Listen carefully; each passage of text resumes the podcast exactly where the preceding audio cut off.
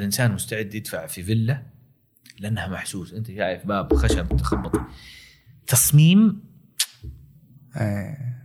فكرة.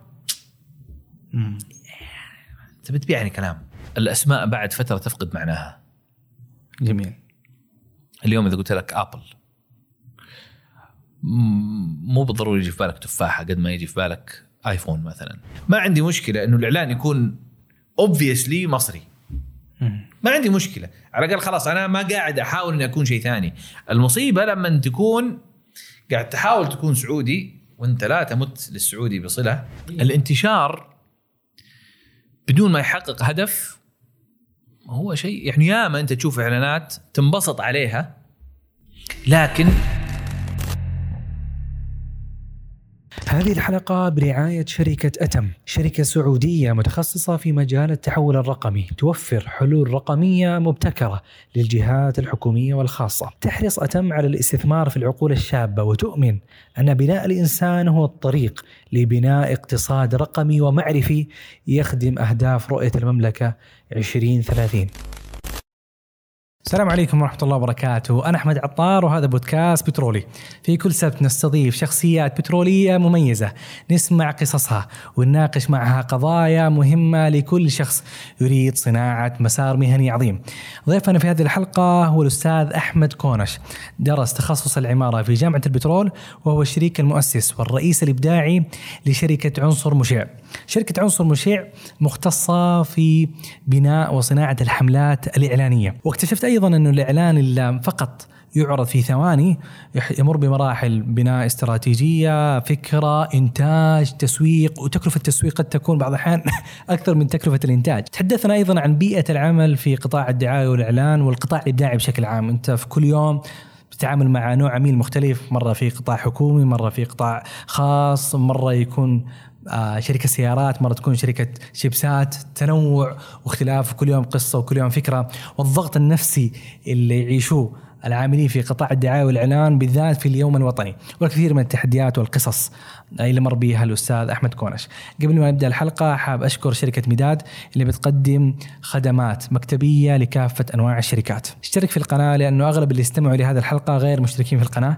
سعدنا جدا آه، استماعكم وملاحظاتكم. أي تعليق عن الحلقة عن الضيف عن المحاور عن المذيع آه، عن البودكاست يسعدني جدا آه، قراءتها في التعليقات. خلونا نبدأ الحلقة. حياك الله أبو سلمى. الله يحييك. أهلا وسهلا. يا هلا. أبو مين يا. أبو حميد؟ والله لسه أنا أبغى أم ال ال ال أنت الولد بعد كذا placeholder والله ترى أنا كل ثلاثة شهور أختار كوني على فكرة. تعرف في ال design في حاجة اسمها Lorem Ipsum أيوه. Lorem Ipsum هذا بالإنجليزي هو تنكتب بعدين سووا له منه عربي. بس هو آه نص عشوائي فيه حروف كبيرة صغيرة. جمل ليس لها معنى تنحط في ال publications ولا في ال design عشان آه تتخيل شكل التصميم حقك. فيعني placeholder يعني هذه أحد خلينا نقول الأشياء اللي تبداوا بيها صناعة هوية ل brand معين وتجيبوا كلمات لها علاقة؟ م- لا لا في العادة إذا في تصميم مطبوعات مم. أنت عارف إنه حتكتب هنا حاجة. مثلا. بدا ما أنت متأكد هي enjoy shipping ولا sipping عفوا ولا غيرها فتحط Lorem Ipsum. إنه هنا حنحط كلام. آه. فاحيانا تل- تلاقي تصاميم ولا في guidelines تلاقي مكتوب Lorem Ipsum Lorem Ipsum. الناس ما تفهم. Lorem L O R E M I P S U M و وتذهب. زي أبجد هوز وتكمل زي فأنا كذا. أبو Lorem ها؟ أنت أنت حاليا أبو لورم. في فراغ كذا. دعواتك الفراغ الله يملا فراغاتك يا سيدي. افترضت انها فراغات على طول. لا تتعبى بالايام. فراغ الأسماء تحديدا هنا. نعم. الله يعطيك العافية. يعافيك. آه، إحنا في مدينة الرياض. وإنت لابس لون أنا ماني عارف أصنفه. هنا بين الأزرق بين السماوي. بس كيف؟ خلينا نقول كيف تعايش مع فكرة إنه إنت تلبس ثوب غير أبيض في الرياض؟ عادي لبسته. وبس. و- و- ومجهز نفسي قبل إنه في تعليقات وتأخذ التعليقات بصدر رحب إيه. وبعدين لما تسوي كذا وناس يشوفوا. أوف في مشجر كمان. أوف أوف ليه كذا؟ فيعني مليء بالمفاجآت. إيه، أنا يئست أنا بديت الصراحه بس يعني ما رضيت إني أدخل ال- ال- القضية يعني بعت القضية صراحة من ثالث أسبوع في الرياض. أوف. قلت خليني أرجع للأبيض. شوف أنت أنت كنت شغال آه، في في مجال استشارات وما استشارات صح، صح. والناس تبغى تاخذك too seriously صح. بس لما تكون creative عادي الوضع. أحد الأشياء المهمة بالنسبة لي شخصيا آه، وأتوقع الآن كثير من الخريجين صار جعلها أحد المعايير في اختياره للوظيفة إلى فكرة ال life style أو أسلوب الحياة المهني. خلي عجبتني كذا أسلوب الحياة المهني. اليوم في آه، بعض الشركات عندها موضوع البصمة إنه ترى أنت اليوم داوم من 8 ل 5 فالتوقيت مهم. في بعض الشركات فكرة ثقافة الإنجاز. أنت ما إنجزت في أي مكان. في أماكن برضو موضوع الإجازات أسهل من غيرها. آه وفي بعض الأماكن برضو موضوع الأونلاين سهل. موضوع الأونلاين لما يكون موجود في حياتك معناته أنت اليوم لو في الشرقية وجاتك سفره مثلا لمكة تقدر تروح ترجع. فحياتك كلها تتغير بسبب ال style ال life style حقك المهني. آه والحياة وال- والعمل ثمانية ساعات من يومنا 40 ساعة اسبوعيا. أغلب حياتنا وإحنا صاعدين نشتغل. على الأقل. على نعم. فإحنا كنا بنتكلم عن ال life style المهني. آه يمكن أحد الأشياء اللي أنت الآن تعيشها أنت الآن بين مدينتين فأنت ساكن في الشرقية وعندك مكتب في الرياض ويومين في الأسبوع في الرياض في طيران أسبوعي. أنت على الأقل. على الحلقة حيصير اسمها على الأقل. طيب أيوه. أنت رب لأسرة. آه أنت founder ورئيس تنفيذي لشركة. نعم. فحجم المسؤوليات موجود. آه ودي أسمع ال life style حقك أكثر. خلينا نبدأ بموضوع إنه أنت تكون رئيس تنفيذي للشركة ورب أسرة. و... وأنت من سكان الشرقية ومن يمكن من حسن الحظ إنه برضو خلينا نقول ال- ال- الأسرة موجودة في الشرقية. نعم. وأنت تقول لي أحمد إذا أنت حتش... حت... حت... حتعمل في مكان ت... حاول تتزوج بنفس المكان اللي أنت فيه. نعم. إذا ناوي تستقر في بلد أنصح أي أحد إنه يتزوج من نفس البلد المدينة. مثلا أنت ناوي تستقر في الرياض أنصحك تزوج من الرياض. ليش؟ لأنك آه، بشكل عام يعني اليوم إذا ننظر للحياة سابقا نادر ما تلاقي فيه هذا الإنسان المرمي في في بلد آخر أو في مدينة أخرى. في العادة العائلة والعائلة الممتدة موجودة فالعائلة الممتدة بكبرها تساعد في التربية تساعد في إنه هذول العيال يلعبوا مع عيال أعمامهم عيال خالاتهم عيال. في هذه ال ال ال المنظومة اللي تساعد على إنك آه، تتقاسم بعض ال- ال- المسؤوليات. يعني أنا الله يجزاها خير ام سلمى أتذكر في بداية عنصر مشع قبل لا تجي سلمى كان يعني اللي هو إذا صارت الساعة 11 في الليل هو ناوي تجي أنت ولا ما أنت ناوي تجي؟ اعطينا خبر. وقتها هذا ال- الرسائل تبدأ تجي على 10 ونص 11 في الليل. عادي في أيام كنا نطلع بعد صلاة الفجر بالذات في في في رمضان ولا غيره. بس لما تصير رب لأسرة وفي أبناء ال- الموضوع يختلف. والسبورت وال- والدعم اللي اللي تحتاجه كبيت وكعائلة يختلف. فنعم. هذه نصيحة أنا أشوف إنها مهمة. أرجع لي سؤالك الأول. أنا نعم يومين على الأقل في الأسبوع في الرياض. هذا الموضوع له سنة لكن يعني زي ما ذكرت من زمان جيات الرياض بما أنه إحنا من يوم ما تأسسنا عندنا المكتبين. أبغى أرجع برضو ل آه، يمكن أنا قلت لك قبل شوية ما- ما أشوف إنه ال life style حقي آه، صحي بالضرورة. آه، يعني أشوفه أحيانا في, في كذا جسمي تيجي أيام يقول لي معليش خلاص يعطيك العافية أنا لو سبتك لنفسك أنت حتبهدلنا أنا حمرض كم يوم كذا عشان تقعد في البيت وتظبط أمورك آه، لكن لل- للناس اليوم فعلا إحنا في سنتنا العاشرة حتى في في ال interviews وفي اللقاءات مع ال- الموظفين في دائما سؤال أنا أحب أسأله اللي هو إيش اللي يخليك تنتقل من مكان لمكان؟ إيش اللي إيش اللي جابك في هذا ال interview؟ ليش أنت اليوم تفكر تنتقل من المكان اللي أنت فيه؟ آه و interesting كثير منها لها علاقة ببيئة العمل. وبيئة العمل والوصول ويعني typical answer مش إنه شيء wow إيش هذا؟ بيئة العمل، المدير المباشر، إحساسي إنه أنا خلاص أعطيت كل اللي عندي في المكان، آه أمور كثيرة زي كذا بس في الإحساس أنت ذكرت حاجة موضوع البصمة مثلا. آه، إحنا ما عندنا نظام بصمة في عنصر مشع إحنا we are driven by الإنجاز. إحنا يعني يقودنا الإنجاز لأنه يقودنا deadline يقودنا العميل في الأخير يحتاج إنه يسلم حاجة.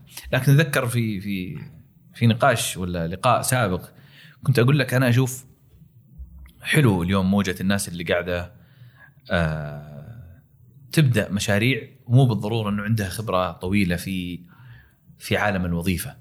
إنها تبدأ مشروع وأشوف إنه حاجة حلوة وصحية لكن أنا أشوف فكرة إنه الواحد يمر بتجربة أن يكون موظف فكرة برضو صحية لواحد يبغى آه، يبدأ مشروع. أنا من الحاجات اللي كانت تضايقني جدا في آه، الوظائف في الوظائف اللي, اللي يعني اشتغلت فيها موضوع البصمة. لأنه تحس إنه يعني كان فيه أنت متى تدخل ما يفرق معاهم إنك أنت ماشي أمس الساعة 10 في الليل بالضرورة لأنه مثلا ممكن يكون مديرك المباشر هو ماشي خمسة أو أربعة.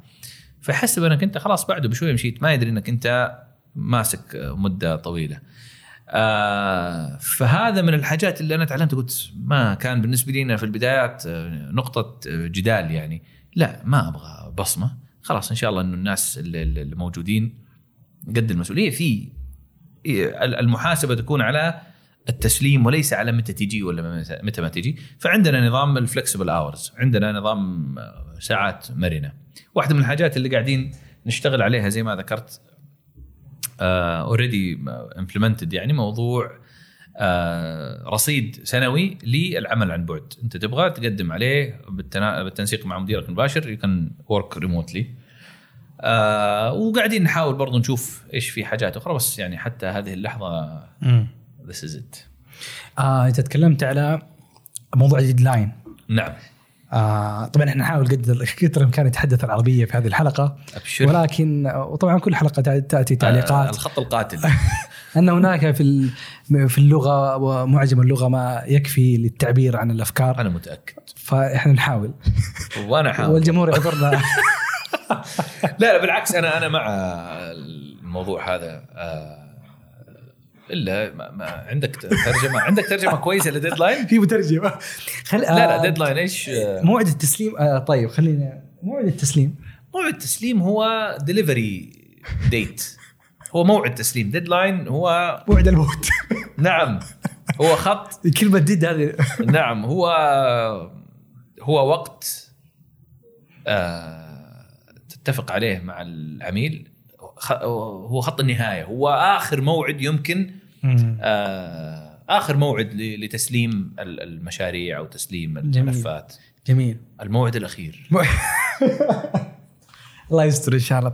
بس إنه تقصد إنه في في ضغط. يعني أنت اليوم أنت قلت عنوان يمكن العمل في قطاع الخدمات الإبداعية. اليوم هو الديدلاين أنت من deadline ل deadline ل deadline ويمكن هذا اللي يخلي دائما إنه الموظفين اللي وحدهم بيجلسوا للساعة 8 و9 و10 وتلقاهم يجوا بدري وتلقاه في في هذا الطاقه بالذات فترة اليوم الوطني في 20 deadline نعم.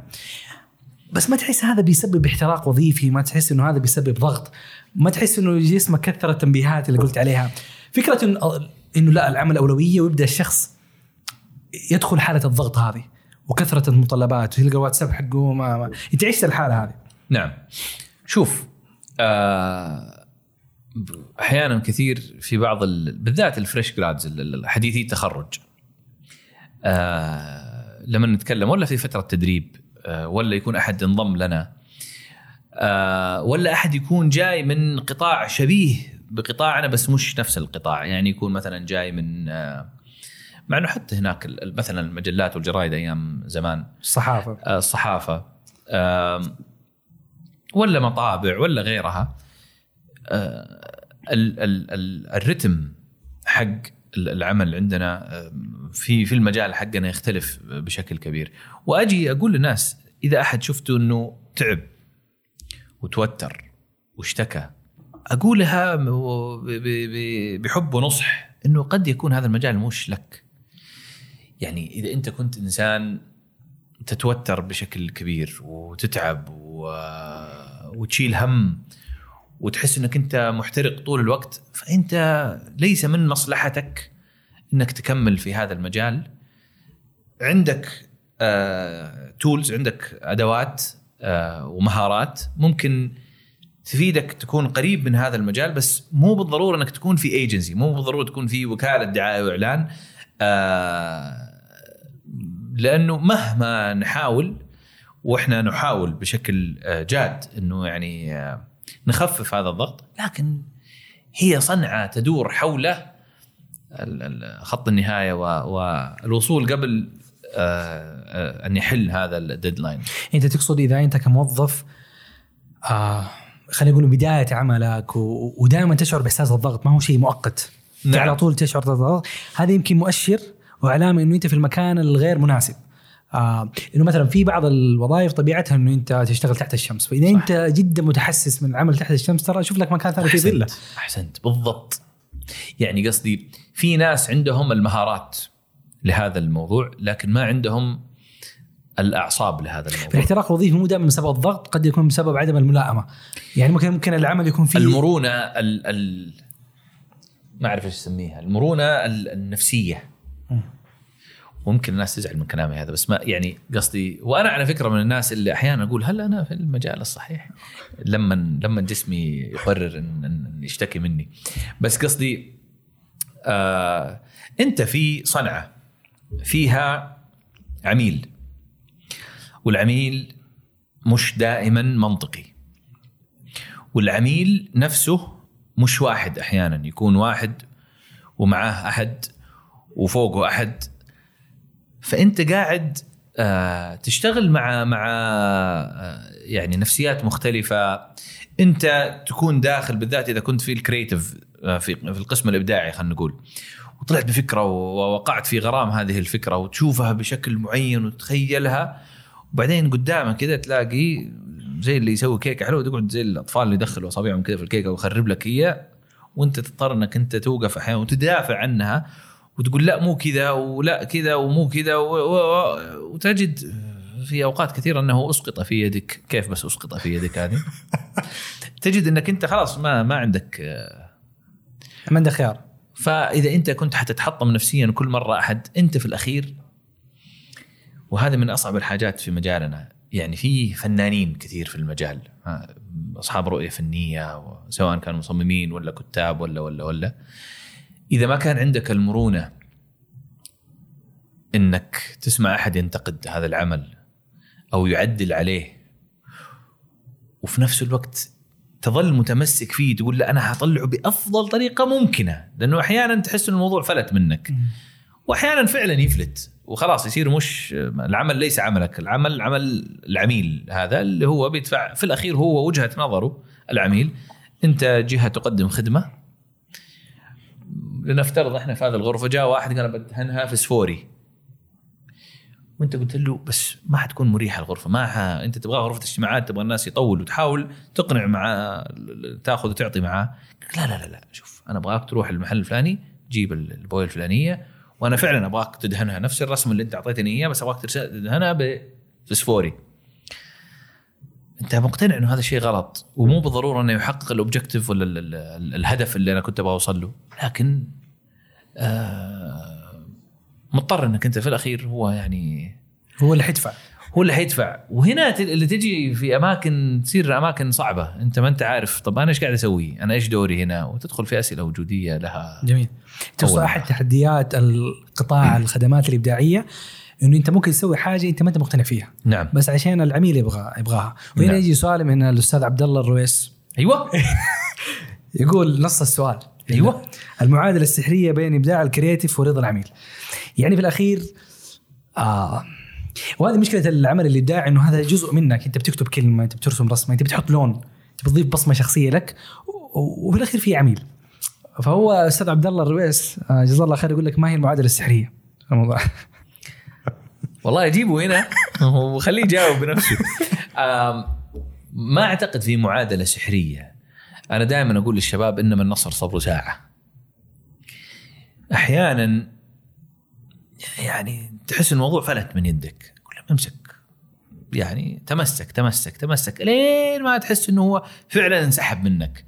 فيعني آه، مشكلة القطاع حقنا إنه في كثيرين يحسوا إنه هو في في الببليك دومين ها في ال في ال في النطاق العام إني أنا ممكن أفتي فيه. جميل. وقد يكون ذلك صحيحا. يعتمد أنت إيش قاعد تسوي. آه لكن يعني آه إيش يقول لك هذاك؟ في مثل آه أسمع منك أصدقك. أسمع من غيرك. ما أدري إيش أشوف أنت أشوف اللي بتعمله أحتار. حاجة زي كذا. انت بتقول لي أحيانا انه أنا هذا ال objective حقي وهذا اللي أبغاه. يعني أتذكر أيام أيام ما كنا نشتغل في ال branding بشكل كبير.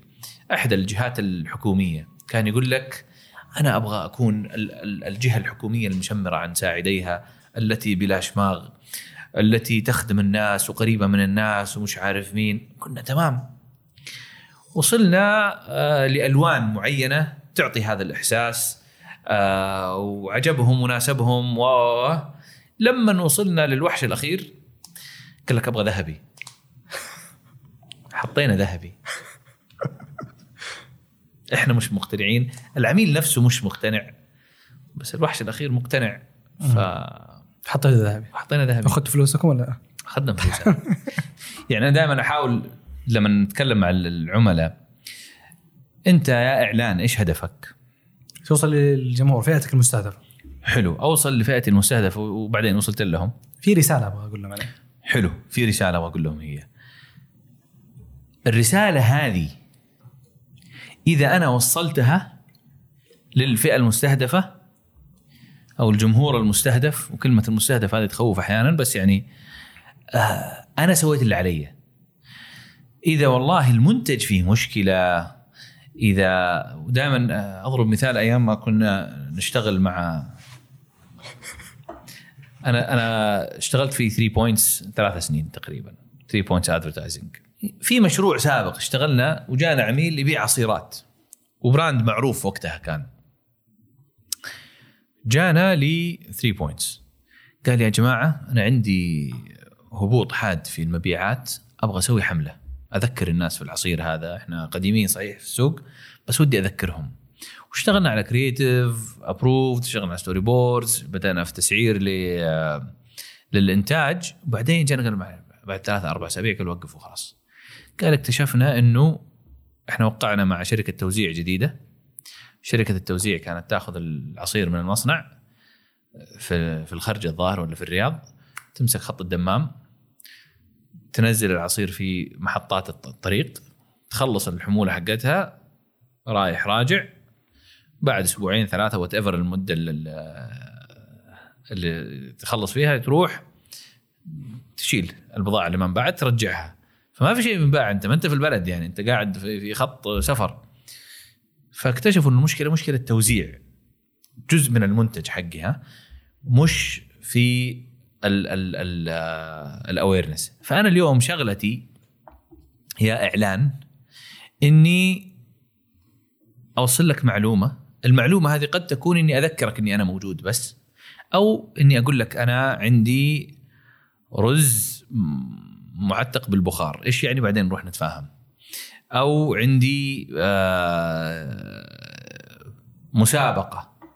أو عندي إحساس أبغى أبيعك إحساس معين. إذا وصل لك هذا الإحساس ولا المعلومة ولا المنتج ولا آه يعني نقطة معينة إذا وصل لك أنا سويت اللي علي الباقي عندك في في تكملة في توزيع في منتج في آه، سعر في availability في في أشياء كثيرة. فالوزنية هذه يعني وزنية تقصد إنه بعض الأحيان عميل يختار هدف وبعد كذا يطلب مجموعة آه، مواصفات في الإعلان ما تحقق له هذا الهدف. الحين أنا كيف أوصل هذه المعلومة؟ تعرف آه، الأخ باز يطير في في حكاية لعبة. الأولى. يقول لك آه، مين هو؟ كان وودي. يقول باز يطير إيش يقول له؟ كان يقول له أنا بطير. هو شنط كذا وقال له ده مش طيران ده وقوع بس بشياكة. طيب. فأنا اليوم أحتاج إني أوصل المعلومة حقتك بس بشياكة. يعني أنا هدفي الأسمى يا دعاية يا إعلان إني أوصل المعلومة اللي أنت تبغى آه، توصلها لجمهورك المستهدف. في قالب اشوفه لاخره في قالب أستمتع فيه. يعني اليوم أنا ممكن أسوي لك مشهد تمثيلي. ما أدري تعرف إعلان المكيف بتاع منى؟ لا ما كارير. لا من. من أجمل الإعلانات. يعني في السنوات الأخيرة مشهد مسرحي يعني تمثيلي عفوا رهيب. فيه يعني ال ال ال ال ال line ات ال- ال- الحوار هذا نفسه الكلام كله فيه عن مميزات مكيفات كارير. بس ال ال ال لو انت ما همك في المكيف ولا فاهم انت مستمتع بالإعلان وانت تشوفه. مم. فإما يكون مستمتع لأنه مضحك لأنه درامي. إذا كان مطبوع فهو آه، مستمتع لأنه ذكي كذا حسيت إنه آه عجبتني. لأنه جميل فيه أشياء كثيرة بس أنت في الأخير أنت قاعد تصنع محتوى يوصل لك رسالة معينة. الرسالة هذه happens to be ولا الرسالة هذه تحتاج إنها تكون ممتع. تشيك تسوي صح جنب الهدف حق هذه الحملة. هدفك إنك تقول إنه صار عندي مقاس جديد يا نوفا. طيب إعلان غير مدفوع. آه، تبغى تقول إن عندي هذا المقاس. تقدر تحط تقدر تسوي تقدر تسوي آه، إعلان ما له أي علاقة بالموية. واحد يبغى يسوي تمارين رياضية فلأنه سهل وصغير فيعبي جيبه آه، قوارير موية على أساس يصير وزنه أكثر. ليش؟ لأنه صغير يدخل في الجيب. خلاص طلعت من الإعلان هذا كله بمعلومة إنه صغير ويدخل في الجيب وما ينكب. عشان عليه قصدير من فوق. حلو؟ حلو. خلاص أنا كذا سويت اللي علي. مو لازم إنه يكون ب ب بالقالب اللي انت متعود عليه ولا اللي انت متوقعه في الإعلانات. طالما أنا وصلت لك الإعلان. طيب إيش في أشياء ثانية برضو تحتاج تعرفها؟ والله نوفا كبراند له شخصية معينة. مم. ممكن تكون شخصية مرحة. ما ينفع تسوي لي إياه في قالب رسمي والعكس صحيح. وأحيانا الحين إحنا نتكلم عن مرحة ورسمية بس ال ال ال scale بين مرحة ورسمية واسع. واسع.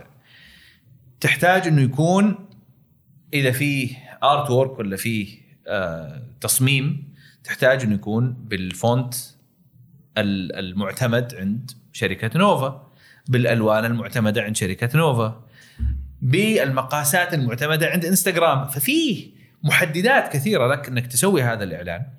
إذا هي تشك تشك تشك تشك كلها مضبوطة وفيها الرسالة اللي أنت تبغاها أنت كذا سويت إعلان يحقق هدفه. الإعلان الناجح في وجهة نظرك إيش هو؟ انتشار.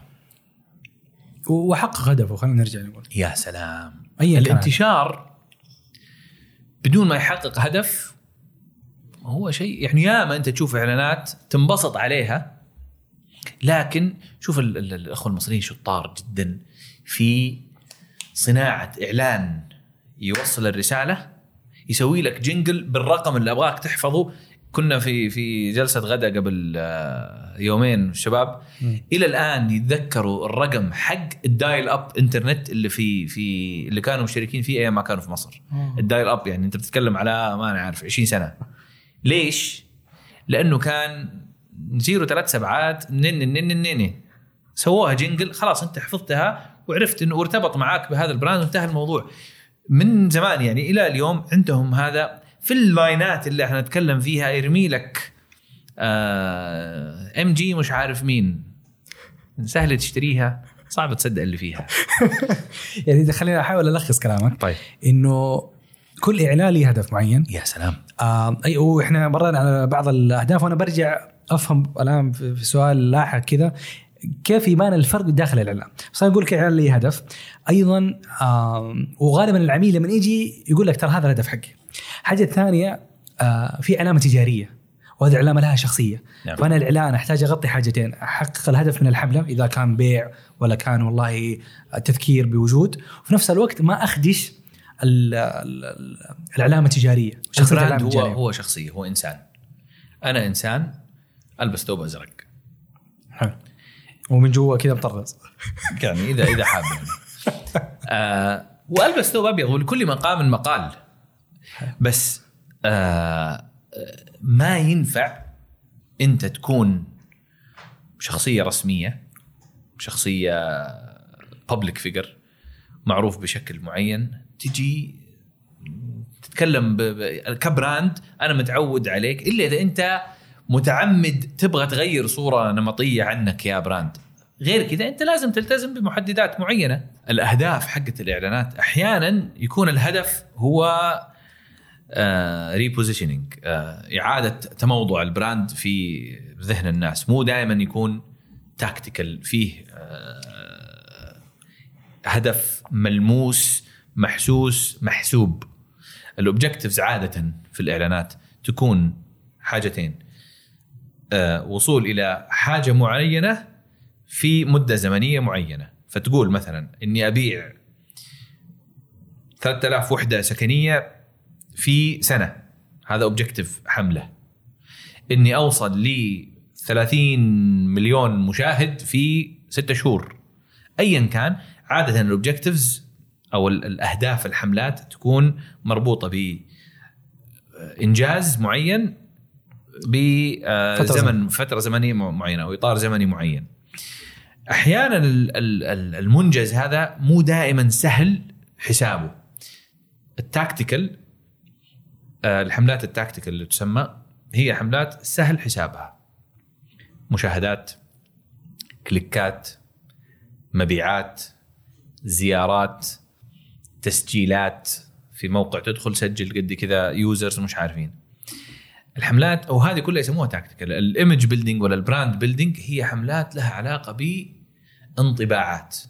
فأنت تبغى ال sentiment يكون إيش يعني sentiment؟ sentiment إي والله. يعني خلينا نخليها انطباع الانطباع العام عن هذا ال brand يكون إنه واحد اثنين ثلاثة. إنه يكون صحي آه متوفر م- م- سعودي. أبغى كذا الانطباع العام يكون إنه هذا حاجة لفئة معينة لطبخات معينة لمش عارف مين.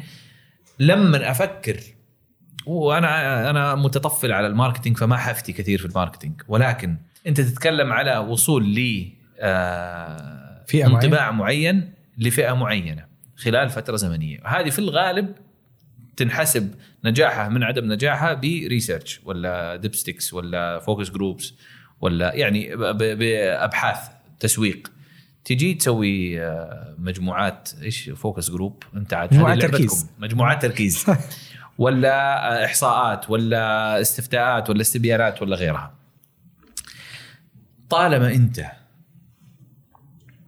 أنتجت مادة تصميم فيديو مسابقة ايا كان الفكرة الإبداعية حقتك فعالية أنتجت مادة نتجت عن عنها حاجة. ضمن الميزانية اللي انت تبغى تصرفها وحققت الهدف اللي انت تبغاه فهذه حملة ناجحة. ياما في وما نبغى نذكر أسماء عشان الناس لا يزعلوا بس في براندات عالمية آه عالميا آه لهمبرجر خلينا نقول فازت بجوائز عالمية في الإعلانات. ماكدونالدز يعني؟ ما يعني ما بقول أسماء أنا بس مو ماكدونالدز عشان نكون ومعروفين بالإبداع خلينا نقول حقهم ولكن ما حققوا أهداف. بل بالعكس عالميا كانوا المركز الثاني بعد ماك- ماكدونالدز. صاروا الآن الرابع أو الخامس آه، أو السادس حتى عالميا. وأعتقد في الأخير سواء حبينا هذا الموضوع ولا لا إحنا شغلتنا مو إننا نسوي حاجة تعجبنا إحنا هدفنا وشغلتنا إن نسوي حاجة تعجبنا وتؤدي الهدف حقها. آه، أحيانا الهدف أن يكون جميلا. أحيانا الهدف يجينا عميل يقول هدفي إني أفوز بجائزة. هذا هدف الحملة. فيه نقاش جدلي وأزلي في عالم ال- ال- التصميم خلينا نقول. يقول لك form versus function الشكل والوظيفة جدلية الشكل والوظيفة. الله. فيقول لك what follows what form follow function ولا function follows form مين يجي أول؟ مين مين يقود مين؟ هل الشكل يقود الوظيفة ولا الوظيفة تقود الشكل؟ وهذا بشكل عام في التصميم وفي العمارة بشكل أساسي. لكن ما في جواب واحد. الإجابة السريعة احس البديهيه بالنسبة لي. أيوة. الوظيفة أول. الوظيفة أول. الوظيفة أول. طيب بعدين يجي الشكل. كيف شكل أنا أبغى سيارة أصل سيارة تكون مريحة بالنسبة لي. لونها تصميمها حجمها بعدين. صح. ولكن إذا هدفك وهنا أنا يعني السلام عليكم. يا هلا أتفق معك. ليش؟ كويس. لأنه أحيانا. وظيفة الشيء إنه يكون جميل. إنه يكون جميل. يعني لما انت تشتري سيارة لامبورجيني. آه، الهدف منه انت تكشخ.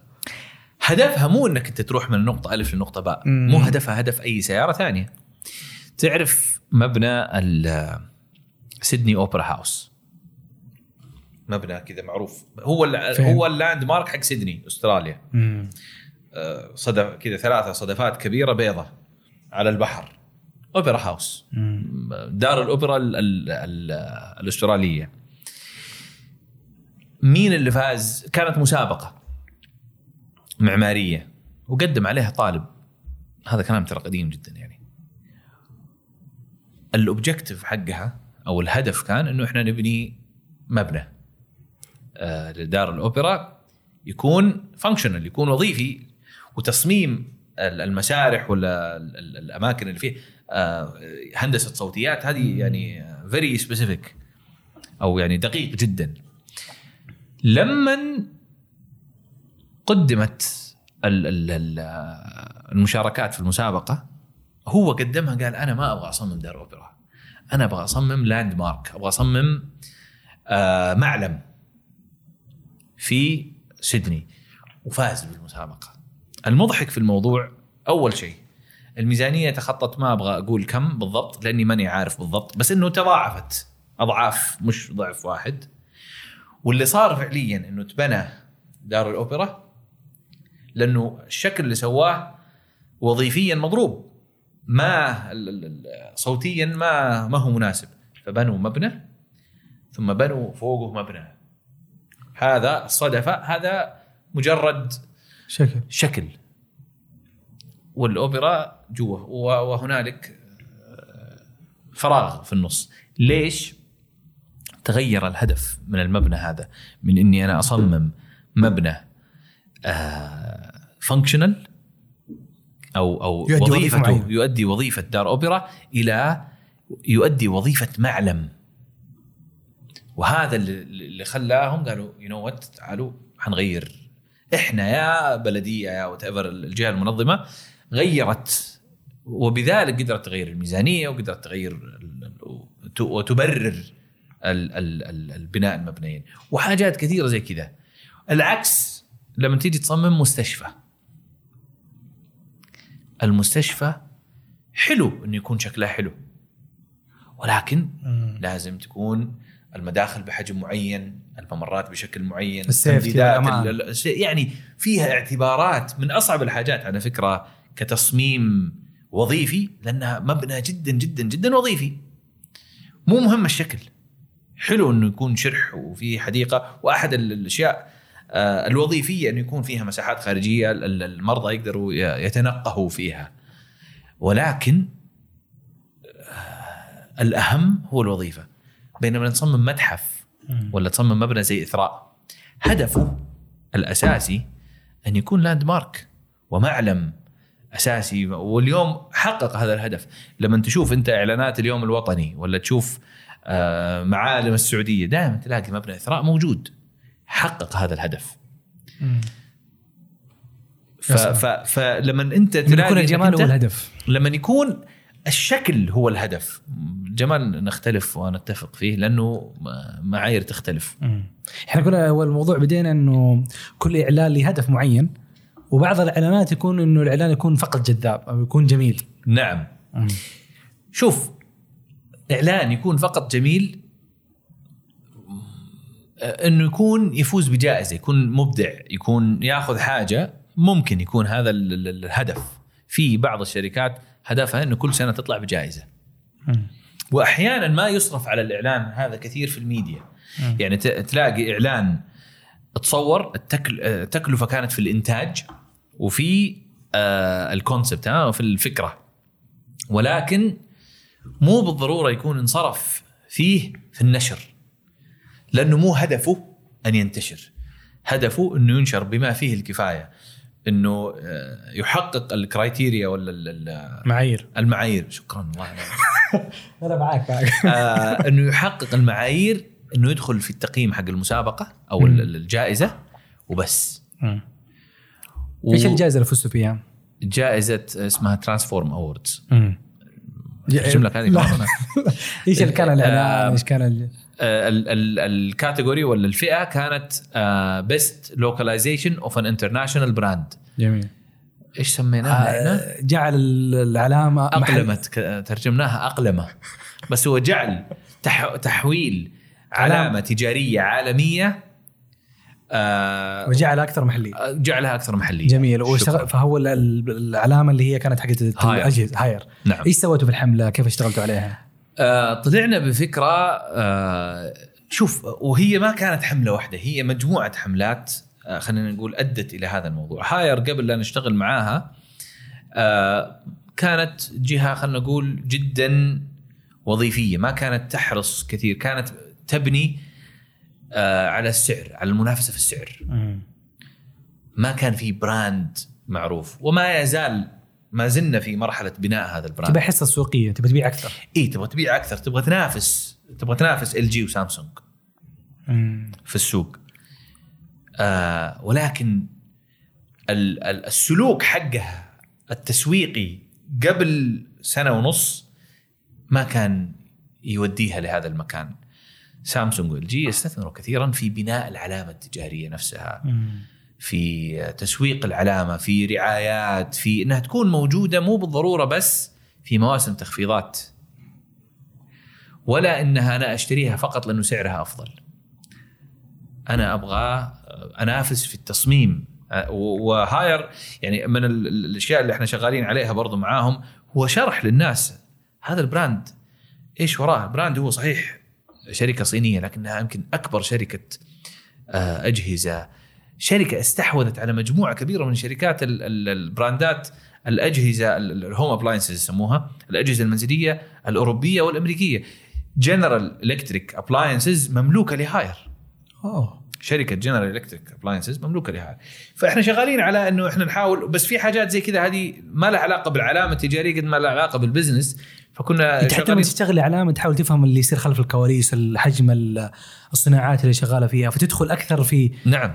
واليوم حتى عالميا انت قاعد تحاول تعرف أنت في الأخير يمكن الفرق الكبير بين إنك تشتغل مع brand محلي و brand عالمي هو إنك أنت آه تأثيرك على توجه ال brand هذا قليل يعني مم. أنت brand عالمي خلاص أنا أبغى globally أبغى يكون ال positioning حقي ولا التموضع في أذهان الناس بشكل معين أنت تحاول إنك أنت آه تحقق هذا الهدف تحقق هذا الهدف بأقرب طريقة ممكنة وأنسب طريقة ممكنة للسوق المحلي.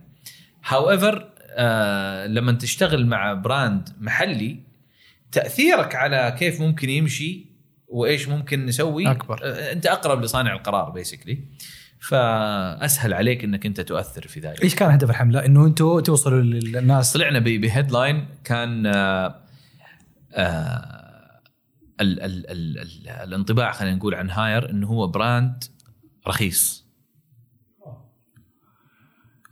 وهو منافس في السعر لا شك.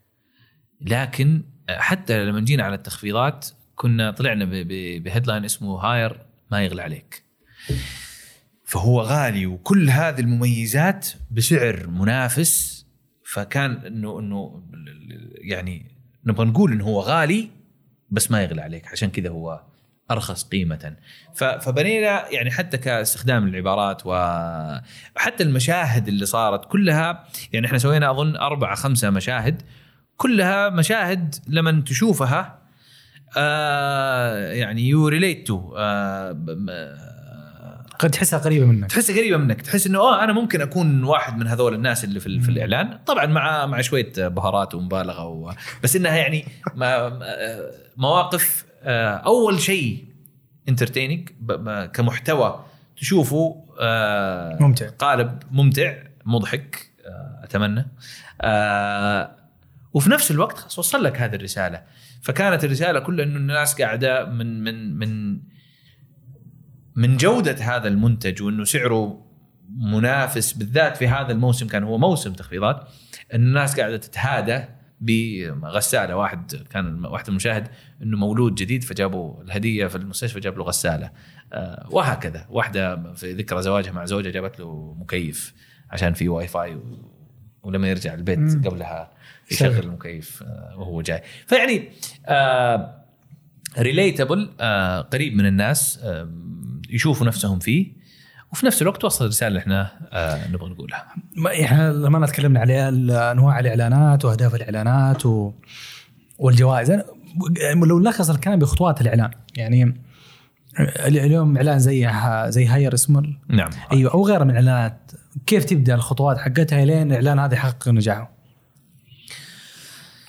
طيب يعني كبروسيس إيه، خطوات. كخطوات عندنا إحنا؟ بس طيب. لأنه في خطوات عند العميل. آها. يعني في الأهداف يحددها العميل. مم.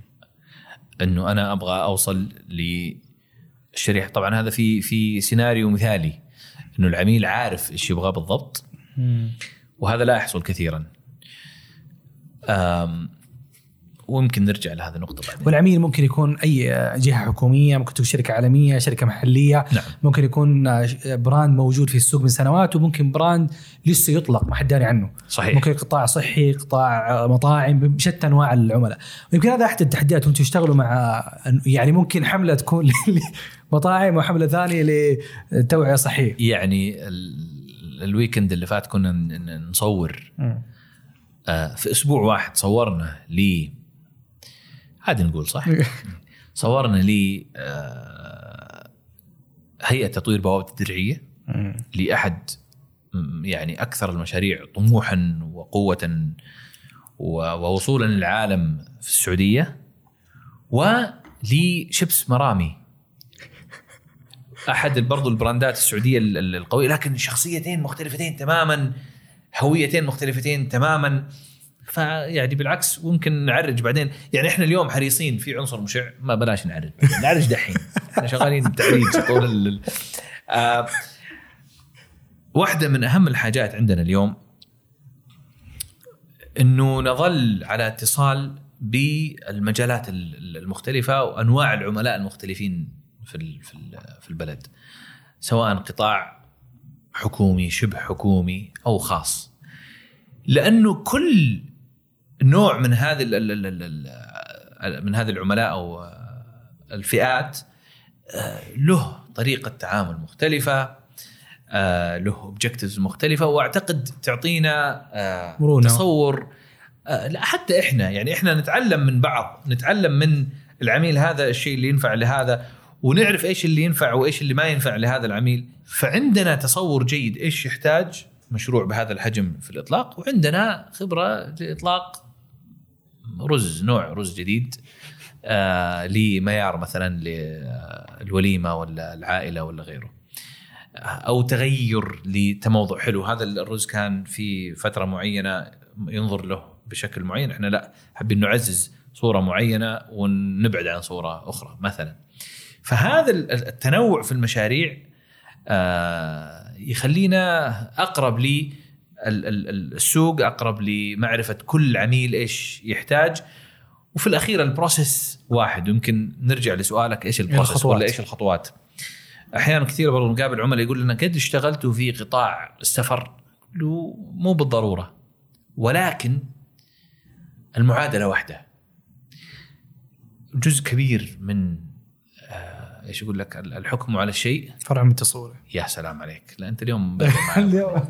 الله يكتب. اجرك ال- الحكم على شيء فرع عن تصوره. صحيح. إيش يعني؟ أنت قبل لا تقدر تحكي قصة براند أو قصة منتج أو تقول شيء عن منتج لازم أنت تكون فاهمه. فاهمه. فلما أنا أتكلم عن قهوة مثلا هذه القهوة لازم أكون جربتها صحيح. وأعرف طعمها وأعرف آه مزاياها جميل. وإعلان غير. هذا ولا هذا إعلان مدفوع. هذا طيب. القصد أنا إذا مريت بالخطوات اللي أمر فيها في كل مشروع أقدر أقول لك إني حوصل ل... أنا شغلتي في الحياة مو إني أعرف في السفر ولا أعرف في الفلل شغلتي إني أعرف أحكي قصة بما يتناسب مع الموقف اللي فيها. أحكي قصة منتج قصة brand قصة فأنا مثلا جاني تطبيق سفر. قال لي قد اشتغلت لا. لكن تعال. أنت إيش تبغى توصل؟ حلو. مين الشريحة المستهدفة؟ كذا. إيش شخصية ال brand؟ كذا. إيش الفترة الزمنية؟ إيش الميزانية؟ إيش يميزك عن غيرك؟ في مجموعة أسئلة معروفة في عالمنا باسم ال brief أو المختصر الإبداعي. إذا قدرنا نوصل ل brief واعتقد إنه خلاص هذا يعتبر مصطلح عربي الآن. يقول لك سلمني brief أسلمك نظيف. آه إذا وصلنا ل brief متفق عليه بيننا العادة في في زمن سابق كان العميل يجتهد في كتابة ال brief. أيام ما بدأت أنا في في الشغل مم. مع 3 Points كان فعلا ال creative brief يجيك شيء يعني آه، مكتوب ومدروس وواضح المعالم. اليوم ال brief أحيانا يكون كائن هلامي تحتاج إنك أنت تجمعه من العميل. آه brief فيه له هدف العميل رغبة حلو. العميل في الإعلان. من العملاء الممتازين في كتابة ال brief دور للضيافة. شركة آه. إحدى أكبر الشركات السعودية في في الضيافة. عميل دافور عميل ممتاز. لا قصدي لما أنت تكون عارف أنت إيش تبغى وإيش ما تبغى انت يعني اختصرت علي وعليك الكثير من الوقت والجهد. آه وخليتني أركز. أحيانا نقدم ثلاثة أفكار. عيال عم يشبه بعض. ليش؟ لأن البريف كان واضح. المشكلة لما تجيك آه، الأمم المتحدة لما تقدم brief ويطلع لك كل واحد ما يشبه الثاني اعرف إنك أنت ال brief حقك ما كان واضح. طيب. نجتمع مع العميل مرة مرتين إلى أن نصل إلى تصور. تصور انت إيش المطلوب؟ واحيانا يكون هذا نص المشروع ياخذ نص المدة إنك انت تصل إلى brief واضح. ونسوي بحث نشوف المنافسين إيش يسووا وإيش قالوا وكيف أنا أكون مختلف عنهم. وإنت تقول أنا كذا مختلف ونروح ندور في ال social media نشوف هل الناس يشوفوا فعلا إنك أنت مختلف ولا هذه فكرة في راسك وأنت ما هي ما هي حقيقية وهم. ففي هذه الخطوات أنت لما تسويها وتصل إلى brief مفصل عليك صح؟ يجاوب على الأسئلة بشكل صحيح ونقدر منه تكون نقطة انطلاق لي تعال عرفت أنا إيش أبغى أقول؟ لمين أقوله؟ أركز على إيش النقاط؟ إيش الوسائل اللي أنت أحيانا العميل يقول لك بعد ما تخلص يقول لك آه على فكرة هذا إعلان سناب شات. لا تعال من الأساس. معناته أنا أروح هناك. الوسيلة هذه التركيز فيها والاتنشن سبان حق الناس كم؟ 15 ثانية. معناته أنا لازم أطلع برساله سريعة. طق طق طق. خذ المعلومة. السلام عليكم. اللي بعده. آه معناته أنا ممكن أصورها أصلا من الأساس فيرتيكال وغيرها وغيرها وغيرها. خلاص عرفنا إحنا إيش نبغى. تعال الآن كيف أقول هذا الكلام؟ للشريحة اللي تبغى تقولها تقول لهم هذا الكلام كيف أقول لهم إياها؟ بشياكة. يا سلام. والشياكة ممكن تكون رسمية والشياكة ممكن تكون وناسه والشياكة ممكن تكون حاجات كثيرة بين هذا وذاك. أحيانا تحصل وإن شاء الله إذا أحد جاف هذا البودكاست إن شاء الله احد يشوف بدون بدون إن شاء الله. بدون ما نذكر أسماء بس أحيانا العميل يقع في غرام آه فكرة معينة أو أنا أشوف آه لما نقدم الأفكار أحيانا كثير نقدم reference آه مرجع. مرجع. والمرجع أحيانا يكون للكتابة للصوت للموسيقى لل edit ال look حق الإعلان أو كيف ال style حقه. فأحيانا نوري reference يقول العميل أنت تبغى زي كذا؟ هذا مثال. والعميل يقع في غرام هذا ال reference لكنه ما يخدم ال objective اللي يبغاه. انت هدفك إنه بس تقرب له الفكرة. أنت تكون وقعت في إيش؟ في الفخ. فخ. يعني اليوم بدون ذكر أسماء فعادي حاخذ راحتي. عرضنا هذا الريفرنس. ولكن أنا قاعد أتكلم عن منتج معين. المنتج هدف هذه الحملة إني أقول بعض المواصفات عن هذا المنتج. وعلى نطاق واسع. لما أجي أوريك reference أقول لك ولكن هذا ال reference كان لي أسلوب التحرير هذا أسلوب عرض المعلومات. لما يكون العميل عجبه هذا ال reference بزيادة لدرجة إنه حلو فنيا رائع جميل جدا لكنه ما يخدم وتبادلنا الأدوار. العادة إحنا نحارب لل creative والعميل يحارب للاوبجكتيفز ولا لل- لل- لل- أهداف. الأهداف. انقلبت الآية في هذا المشروع. صرنا نقول يا جماعة أنت حتطلق هذا ال- ال- المنتج. بس أنت لك فترة قاعد تتكلم عن هذا المنتج تيزر قاعد تشوقني لهذا المنتج. بس إذا نزلنا بهذا الإعلان بالشكل هذا ترى حتكمل التشويق. سنظل في دائرة التشويق.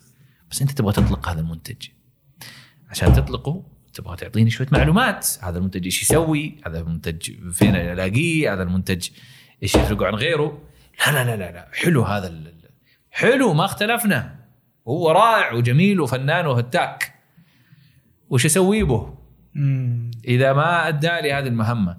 فأحيانا تضطر إذا وجدت العميل تطرف إلى جهة أخرى أنت تلاقي نفسك لبست قبعة غير الكرييتيف تقول يا ابن الناس صل على النبي تعال قرب هنا. نبغى نطلع بحملة نسعد فيها ونفخر فيها ونشوفها حلوة وفي نفس الوقت تؤدي الهدف. لأنه في الأخير انت أنت فوقك ناس وإحنا إي لا في الأخير لما يعني نطلع إحنا هدفنا هذا العلاقة هدفها إنها تكون ناجحة أساس نكمل في هذه العلاقة. إحنا قلبناها فضفضة شوية بس أنا عارف. دوبنا خرجنا من اليوم الوطني ف نعم. طب خلينا سؤال كذا سريع مباشر. اليوم الوطني. أيوه. اليوم الوطني من الإعلانات أو من المواسم ال very interesting يا سلام. ال- ال- ال- ال- المثيرة للاهتمام وما حأدخل في تفاصيل كثيرة لأنه عندي مشاعر ما أبغى أفضفض. ولكن بعض إعلانات اليوم الوطني هدفها يخدم ال brand ولكن غالبية إعلانات اليوم الوطني آه، تشيل اللوجو وتحط لوجو ثاني عادي. أيه. وإحنا نحاول دائما نقول لعملائنا يا جماعة يا جماعة الخير اربطوا بال brand حقك بشكل أو بآخر سلام. اربطوا لو بشكل بسيط في لون في على. الأقل لما أشوف أفهم أنت ليش قاعد تتكلم عن هذا الموضوع وبعض العملاء يقول لك لا لا لا لا, لا ما أبغى. أنا في وجهة نظري أنجح إعلانات اليوم الوطني هي الإعلانات اللي ارتبطت بال brand بشكل لا تصير رخيص وتبيعني منتج مم. وانت اذا كنت في في في عالم المنتجات وال FMCG أنا أشوف عادي بالعكس. بس انت لا تجي تكلمني ك brand وطنيه وفجأة الاقيك حاطط لي واشتري لي هذا لا خلاص سيب هذا بحاله بس تكلم لي عن عن انت عن ك brand. it's not a product driven يعني انت ما ينفع تكون شركات تبيع موية وتقول لي خصم مش عارفين بمدري قديش. لا بس ممكن تتكلم عن دور الموية في صناعة النجاح اللي إحنا فيه. I don't know something شيء له علاقة بكيف إنه الموية تروي ال- العطشان والوطن يروي ال- ما أدري إيش. المواطنين. whatever it is يعني اربط لي إياه وبيعني هذه الفكرة ال- الكبيرة. أنا آسف هذه لا. كانت فضفضه جانبية تفضل. تاخذ راحتك. آه كم يكلف الاعلان؟ كم يكلف الإعلان فلوس ماني يكلف إيش طيب خليني أعطيك كومبوننتس يلا. مكونات آه. فيه استراتيجية وفيه فكرة وفيه إنتاج وفيه نشر حلو أكثر حاجة تكلف إيش؟ من أربعة هذه أكثر حاجتين أتوقع تكلف إيه. آه أتوقع الإنتاج النشر ممكن يكلف أكثر بكثير أوه. يعتمد انت إيش تبغى تسوي اذا تبغى تنشر تروح تاخذ لك آه، spots في مثلا قنوات. تلفزيونية تبغى تصير ترعى برنامج رمضاني حيك ال- ال- الإنتاج حيكون آه، أرخص. خفاف تف... لا أرخص شيء حيكون ال creative في الغالب مم. وهنا نرجع لموضوع تقييم الناس للخدمات حضرب مثال بعيد شوية وبعدين أرجع لك اليوم مريت بتجربة أو أحد من من أخوانك الكبار لأني أتذكر إنك أنت قلت لي أنت أصغر أخوانك. طيب. هل أحد مر بتجربة بناء بيت؟ آه يس حلو. عندك فكرة كم دفع للمصمم؟ لا. عندك فكرة كم دفع على بناء كم كلفوا البيت؟ يس أعطيني كذا رقم. خلينا نفترض خلينا. نفترض من 100 لو قلنا البيت مثلا خلينا نتخيل كذا أنت تبغى النسب بالنسبة للتصميم ممكن. نعم. لو قلنا البيت كلف 100000 البيت كلف 100000 فين التصميم قول لي أنا أروح دحين أشتري. ممكن التصميم ياخذ 10000 يعني 10% طيب. أتخيل يعني. رائع لو 10%. التصميم. آه. أوف. طيب أنا خليني أعطيك من زملائنا المعماريين اللي اللي قد يكونوا طلعوا من السوق بسبب هذا الموضوع. وارجع أقول لك دحين يعني متوسط ممكن بناء فيلا ممكن يكلفك مع الأرض وهذا؟ عادي نفتح كالكوليتر أتوقع حول ال 5 مليون حسب المكان طبعا طيب إنت حسب لو العشر. حتبني مثلا 350 ولا 400 متر. يعني حيكلفك مع الأرض مع كله ممكن يكلفك مليون ونص مثلا. طيب. طيب هذا رخيص. هذا مو في الرياض يعني مو في الرياض مو في الرياض. طيب مليونين قول يا سيدي ها. المصمم أو المكتب الهندسي اللي حيشتغل لك على الموضوع ممكن جدا ياخذ 150 12000 ريال. أوه. ممكن ياخذ إذا مرة صار ممكن ياخذ 20000 ريال هذا يعتبر غالي. أنا أتكلم لك على السائد مش المتميزين بس هذا السائد وهذا اللي المتوسط. أحيانا يطلع. الآن مين اللي تميزوا؟ ما يدعى بال design build. اللي يصمم وي- ويبني. يقول لك أنت مالك شغل أنت عندك مليونين ريال هاتها. أنت لو تقسم النسبة هذه على هذه لا شيء تذوب. وأحيانا وكلنا يمكن عشناها في حاجات كثيرة في تفصيل مطبخ في مش عارف مين. ما تستثمر في التصميم تقول لا لا خلاص أمشي الموضوع. ولما يجي وقت التنفيذ تلاقي نفسك ركبت حاجات غلط وفكيت ورجعت ودفعت 40000 50000 100000 زيادة عشان التخطيط في الأساس ما كان مزبوط أنت حسبت أنك أنت تقدر تمشي أمورك. اللي أبغى أوصل له إنه الناس لأنه التصميم رسمات على ورق. ما تعرف إنه هذا إنه في استراتيجية وفي فكرة. نعم. وبعد كذا في إنتاج نقدر نشوفهم ضد نشر. كذا. أيوه. وقلت لي أنت اللي ال- في الغالب إنه أغلب تكلفة الإنتاج تروح على اغلب أغلب تكلفة الإعلان تروح على الإنتاج والنشر. نعم. وقلت إنه أصلا آه، آه، بعض العملاء ما يرى آه، قيمة واضحة بالنسبة له في صياغة فكرة موجودة على الورق. نعم. وبعض الشركات تبني شركة خلينا نقول ثانية بحيث إنه هي تأكل قطعه أكبر من الكيكه نعم. جميل. آه أنا ودي آخذ مثال على إعلان وبرجع لناحية الفكرة أكثر. يعني صراحة يمكن أكثر حاجة انترستنج بالنسبة لي. آه وبعد كذا برضو عندي سؤال على التكاليف حقت الإعلانات بشكل عام. طيب. بس بتقول فكرة اعلانيه أبغى مثال على ما أدري حملة أنت بالنسبة لك مميزة سواء لك أو لغيرك وفي جاذبية في الفكرة لمستك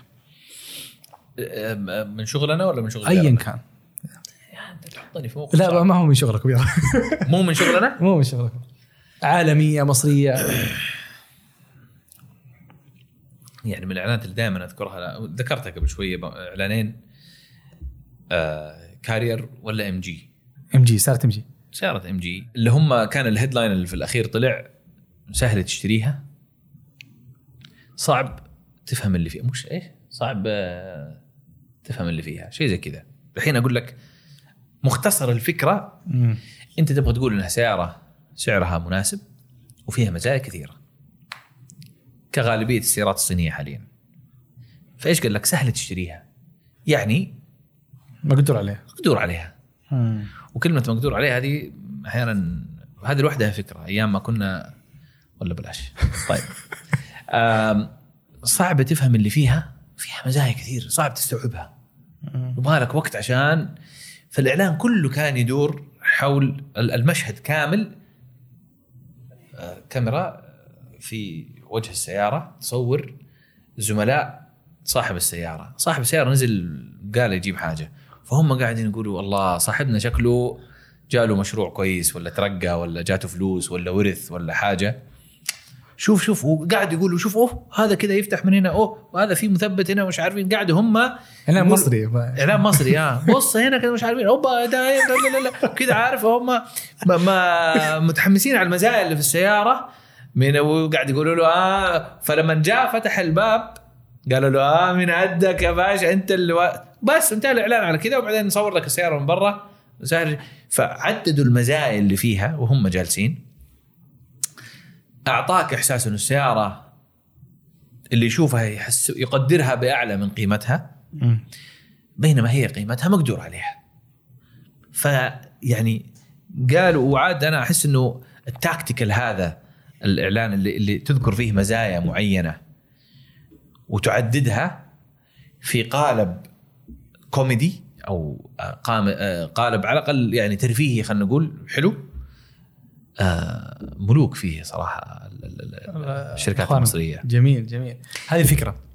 هذه الفكرة. فإنك أنت الفكرة عادة تتكون لما نبيعها من ثلاث حاجات. وكذا صوتي راح. طيب. من ثلاث حاجات. واحد مكون أساسي وكثير من الناس يسموه ال concept هو هو ال headline اللي أحيانا يقود ال- الموضوع. اتجاه الفكرة ممكن اتجاه الفكرة بس ال- ال headline أحيانا هو هذا سهل تشتريها صعب تفهم اللي فيها وكيف أنا حأحكي هذه القصة. طيب. وبعدين ال ال قصة الإعلان نفسه إيش حشوف إيش حيقولوا السيناريو حقه. آه تصاميم إذا في تصاميم مصاحبة لها سواء كمطبوعة ولا للنشر في ال social media. وآخر شيء في الغالب يعني كمكونات أنا أتكلم لك على typical campaign ها. campaign مثال. أو حملة آه متكاملة عادة يعني. آه فيها جانب برضو اللي هو ال activation يسمى اللي هو التفعيل. سواء كان تفعيل في ال digital platforms آه، في وسائل التواصل الاجتماعي ولا غيرها إنه والله طب خلينا نسوي معاها مسابقة مصاحبة خلي الناس ترفع محتوى خلي الناس تصور مش عارف مين. أو تفعيل على أرض الواقع. تيجي تقول مثلا أيام آه، إطلاق روشن الفكرة كلها كانت أبواب. طلع الفكرة إنه كيف لو نحط نزرع أبواب في أماكن مختلفة في الرياض ولما تفتحها تلاقي فيها شاشة واحد يكلمك عن ال- المجتمع اللي هناك وسويناها على نطاق ضيق يعني آه، وقتها. فتفعيل على أرض الواقع ولا تفعيل في ال digital؟ أحيانا طبعا يكون برضو مصاحب لها حملات PR حملات آه، علاقات عامة. يكون في مثلا مؤتمر صحفي يكون في وطبعا معاه مع النشر يصير في المؤثرين. هي مجموعة أفكار. فانت آه، تقول إيه. في slideات فيها آه، توجه الفكرة وفيها السيناريو حق الفكرة شوف عنوان الحملة عنوان الحملة إذا تبغى نسميها آه. لك إيه. عنوان الحملة سيناريو لفيديو. آه، تصاميم تصاميم والتفعيل في ال social. media والواقع نعم تفعيل وبعد كذا إذا في عندك التفعيل في ال social media الواقع ممكن يكون معاه وبعد كذا في العلاقات العامة مم. إيش يعني علاقات عامة؟ يعني تبغى تسوي حاجة لها علاقة بالصحافة تبغى تدعو ناس يجوا يزوروا تبغى تسوي مؤتمر. صحفي تبغى رئيس تنفيذي يجي في بودكاست آه، يعني إحنا هنا جايين هنا علاقات عامه يا اخوان؟ آه، ايا كان في حاجات لها علاقة كتابة محتوى وترجمة مقالات. كتابة مقالات رأي آه، أشياء يعني متعلقة ب هذا الجزء النظري خلينا نقول من الاعلان نعم. وهذا اللي بعض الأحيان العملاء يسترخصوه لأنه ما ما صور لسه هذا كم متوسط الافرج خ... تنجبل حلو. فيرسز تنجبل ها؟ محسوس وغير محسوس. الإنسان مستعد يدفع في فيلا لأنها محسوس. أنت شايف باب خشب تخبط. تصميم آه. فكرة. انت بتبيعني كلام. أنا أعرف أتكلم. استشارة. أنا ما أعرف أصور إعلان. بس أعرف أتكلم. أعرف أدخل عصف ذهني وأعصف وأطلع بأسماء. وعلى فكرة ومو كل الحملات تحتاج فيديوهات. مم. يعني ممكن تيجي تقول اسمع هاير السنة اللي فاتت. أبسط يا عم. طلعنا لهم بحملة قال لك إحنا آه، أمم أوروبا. السنة اللي فاتت كانت ولا؟ إي السنة اللي فاتت. طيب عندنا ميزانية قد كذا. أظن كانت 200 ألف. قلنا معناته انسى موضوع فيديو. من الأساس. حنطلع فيديو غالبا حول المليون. لا لا عادي ممكن تسوي حملة فيها فيديو component جيد ب 700 ألف 800 ألف ممكن. يعتمد قديش تبغى تنشره وقديش تبغى تصرف في النشر برضو. آم، بس يعني أقل من كذا أنت تبدا تدخل في منطقة في طبعا الحين صار اللي هو من زمان كنا نسمي الفيديوهات TVCs حتى TVC TV commercial TVC على التلفزيون. إي. اليوم يسمى TVC بس هو ليس للتلفزيون ل- ل- social media. لل social media ليوتيوب لغيره. بس في الآن كثير حاجات digital videos تسمى اللي هو أصلا تس- تسوى إنها vertical يكون ال production value حقها أقل قيمة الإنتاج فيها أقل. واحيانا بعض العملاء آه، يكون جاي بنظرة إنه أنا متعود إني أسوي TVCs ولما تجي تسوي له ديجيتال فيديو يشوف الجودة مختلفة يقول لك لا كيف؟ آه مم. و وممكن بعدين آه، لا أنت يعني كل حجرة لها اجره أو كل ال- وكل ما- ولكل مقام مقال أحيانا تجي تسوي مجموعة فيديوهات لتيك توك وأنت عارف إنها محاطة بغابة من الأيقونات والقلوب اللي تطير وموسيقى وأرقام. معينة. و... وتقول لي لا الصورة ما حد حول الصورة أنت تبغى إعلان 10 ثواني طن طن طن طن طن قفل رسالة فهمت الموضوع يس لا والله طبعا إحنا ما دفعنا على ال- ال- الإعلان هذا ولا تسوي ست إعلانات بقيمة آه، معينة.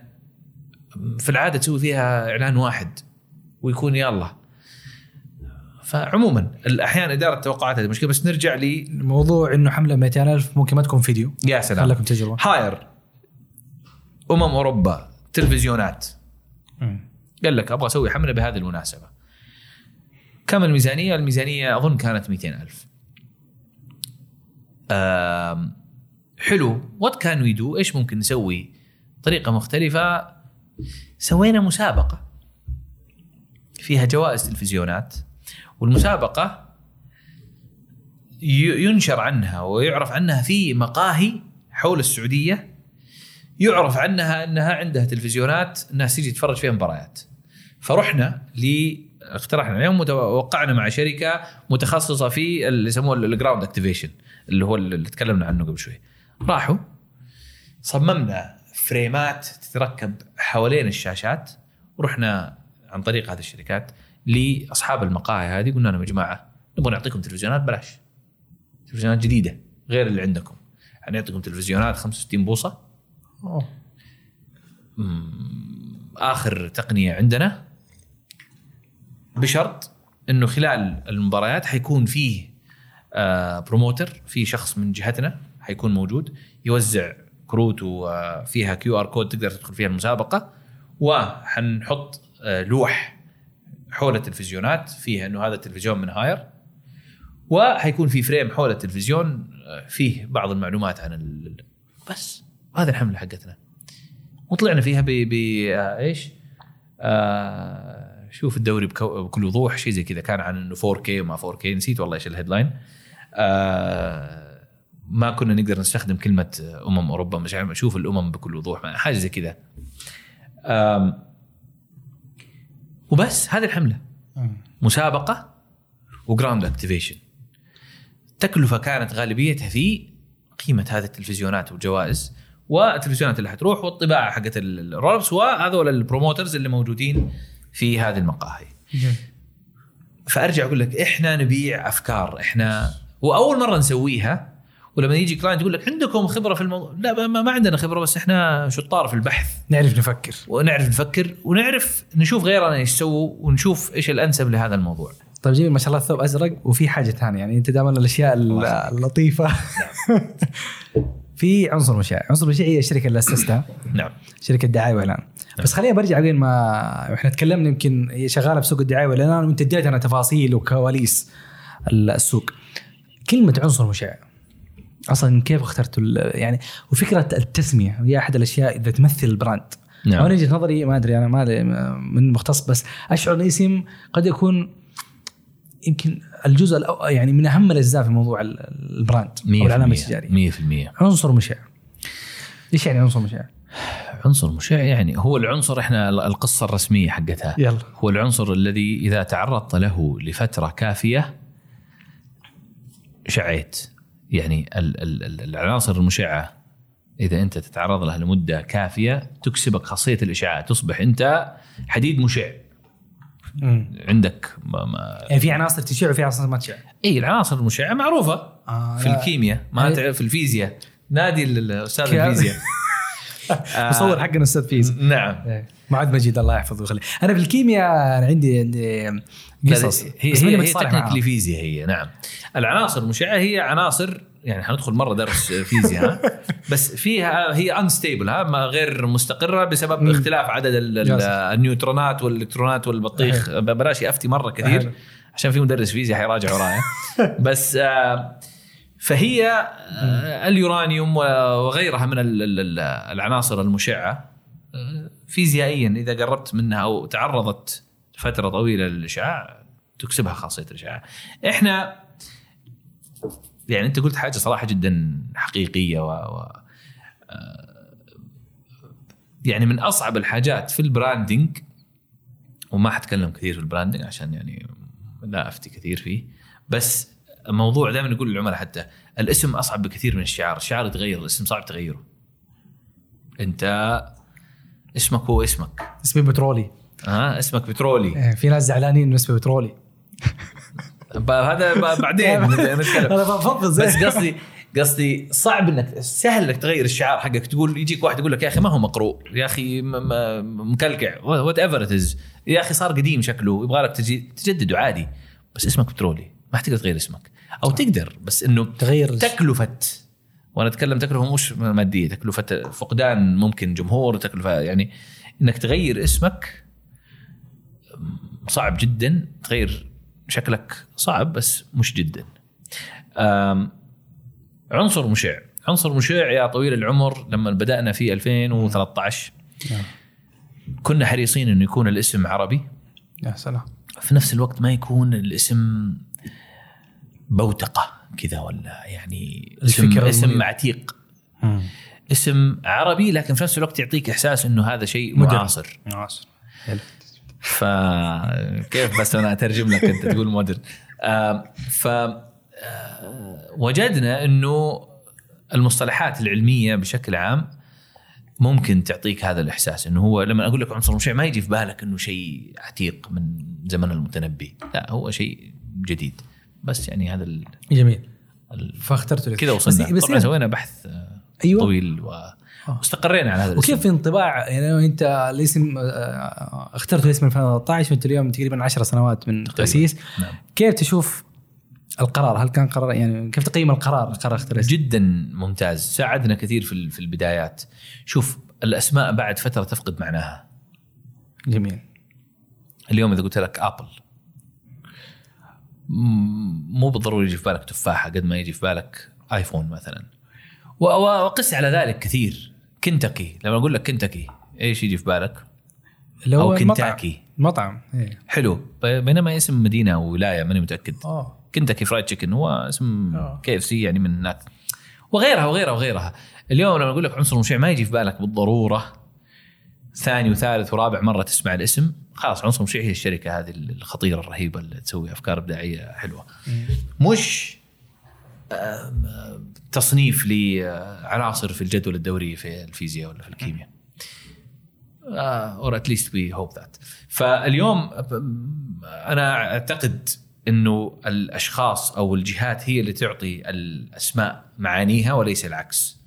طالما في وجهة نظري الاسم ما هو آه، مضلل أو خاطئ وكل واحد عنده معاييره بس طالما هو يؤدي المهمه اللي أنت تبغاها إيش الشخصية اللي أنت تبغى تلبسها؟ هذا شيء راجع للبراند بعد كذا اللي يبغى جميل.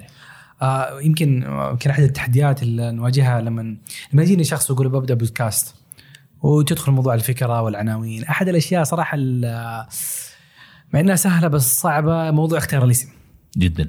آه بس إيش كذا خلينا نقول أو جيك استشارات أتوقع كثير في موضوع الاسم.